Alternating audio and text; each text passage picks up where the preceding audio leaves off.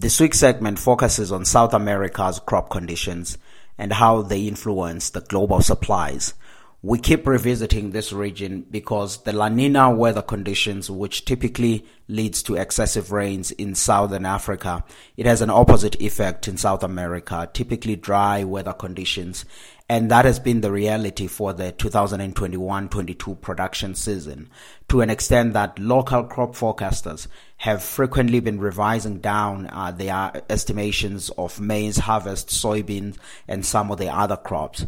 But in the face of all of that, if you observe what's coming out of the International Grains Council and the United States Department of Agriculture, which are major global forecasters, if the only two global houses, in fact, um, that that produces some of the most comprehensive estimates, they keep painting a somewhat relatively or positive picture for South America's maize, while on soybeans, they've somewhat followed a similar path as the local forecasters in some of these countries.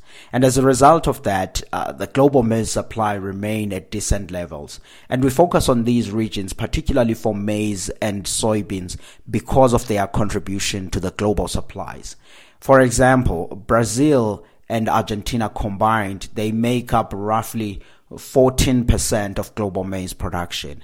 When it comes to soybeans, about 50% of soybean production is produced by these countries in the global supply. So what happens there matters a lot for the global market and of course for countries like South Africa who take a cue on how the global conditions look in as far as the pricing. We also have to monitor some of these developments.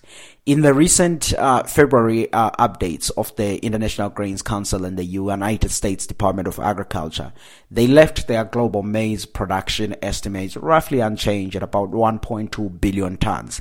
That's up 6% compared to the 2020-21 production season. And if you look at which are the countries that are supporting this large harvest, you do see the United States, Brazil, Ukraine, China, the EU, and Russia coming up on the list as one of those countries that are supporting uh, this improvement in global production. And as a result of it, we also see that the stocks levels globally um, are up by 1% on a year on year basis on the IGC, which is the International Grains uh, Council's estimates at around about uh, 281 million uh, tons. But if you look into what the, the, the United States Department of Agriculture forecast, they have their stocks level at 302. That's 302 million tons. That's up 4% on a year on year basis. And the difference between these two major organizations is really their consumption numbers, which makes the stocks um, to look this way. And we think though these numbers, while positive, and basically means that the global maize prices could trade sideways to somewhat slight downwards um, in the in the near term, which would be beneficial for maize users not only just globally but also in South Africa, as prices have remained uh, relatively elevated for quite some time, and it will bode well for food price inflation. But we still think that there is room for somewhat downward revision um, onto this because of possible poor crops in Brazil. Brazil is listed as one of the countries that is boosting um this this supplies. Uh, it's still in that point. I think we have though to appreciate the fact that Brazil's area planting for crop has increased uh, uh significantly this year compared to the 2020-21 production season. So there might be a factor of that increase in area planting that is boosting production, but we still think that there is a, a room for downward revision of the yields. So these estimates could be viewed as somewhat as tentative. We also draw this uh, looking at what these institutions, the U, U, the USDA, United States Department of Agriculture, and IGC, which is the International Grains Council, are saying about South Africa. They forecast, for example, South Africa's 2021-22 uh, maize harvest at about 15.8 uh, million tons.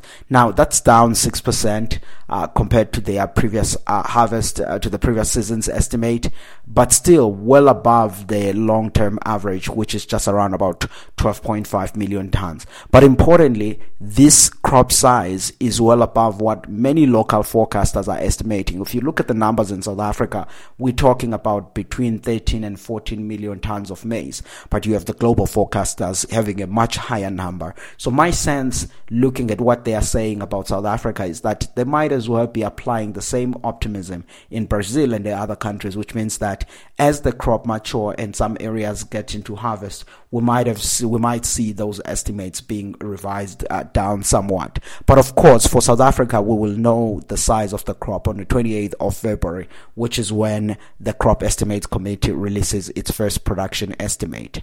In as far as the soybeans, though what the IGC and the USDA are saying is pretty much in line with what many people are feeling as such as the local forecasters in these countries. For example, IGC slashed its production estimate for soybeans uh, by 8% on a year on year basis. They now estimate that uh, soybean harvest global uh, uh, Brazil will be around about 127 uh, million tons.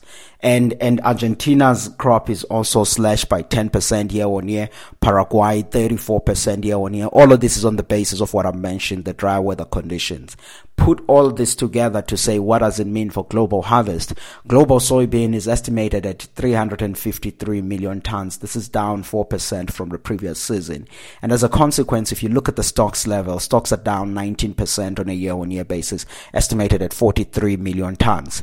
Now, this means that the global soybean prices could trade at relatively or remain at relatively elevated levels because one of the things you have to factor in is the fact that there is generally high demand demand for soybeans, and that and the decline in stocks all of this becomes uh, a major po- uh, uh, uh, factor that provides the upward uh, pressure on these prices. Now, moving away from soybeans and just looking at the wheat and rice, those are some of the crops that I would say there isn't much changes um, there. For example, rice production is up 1% year on year to around about 510 million tons. Uh, global wheat production is up also by 1% year on year, estimated at around about 781 million tons. And that's the view that we get from many people, not just the IGC as well as the USDA. So generally, we would expect that rice prices will continue to trade sideways, sideways to downward trend, which is what we've been observing over the past few months. Beneficial for South Africa is a major importer of rice. We import about a million tons of rice. The same is true for wheat, but wheat in the recent past has seen its prices uh, rising because of the increase in demand uh, generally. So that's one of the factors that we, we, we should monitor on, on, onto that.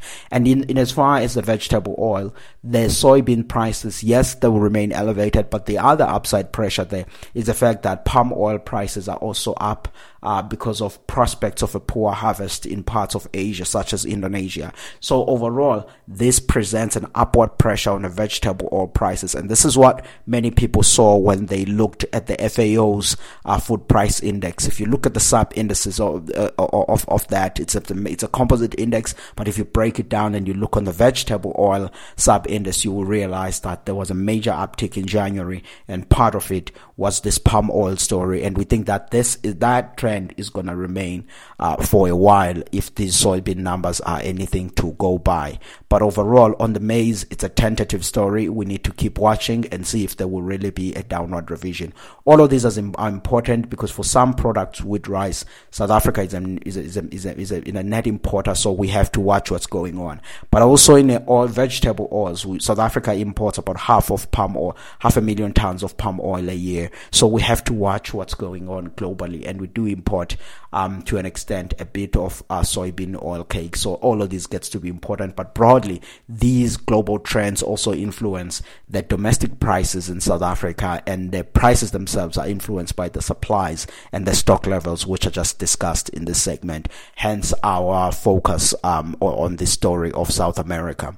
But we wrote um, about this and the other story about uh, South Africa's agricultural trade um, and covered also just a slight previews of the labor force date survey data that is coming out this week. And you can get all of this uh, on our weekly note. It's on the Agbiz website, which is www.agbiz.co.za. And then you click on market report and you will see the, the weekly note um, and you'll be able to consume and read uh, uh, a more comprehensive note on this uh, uh, work.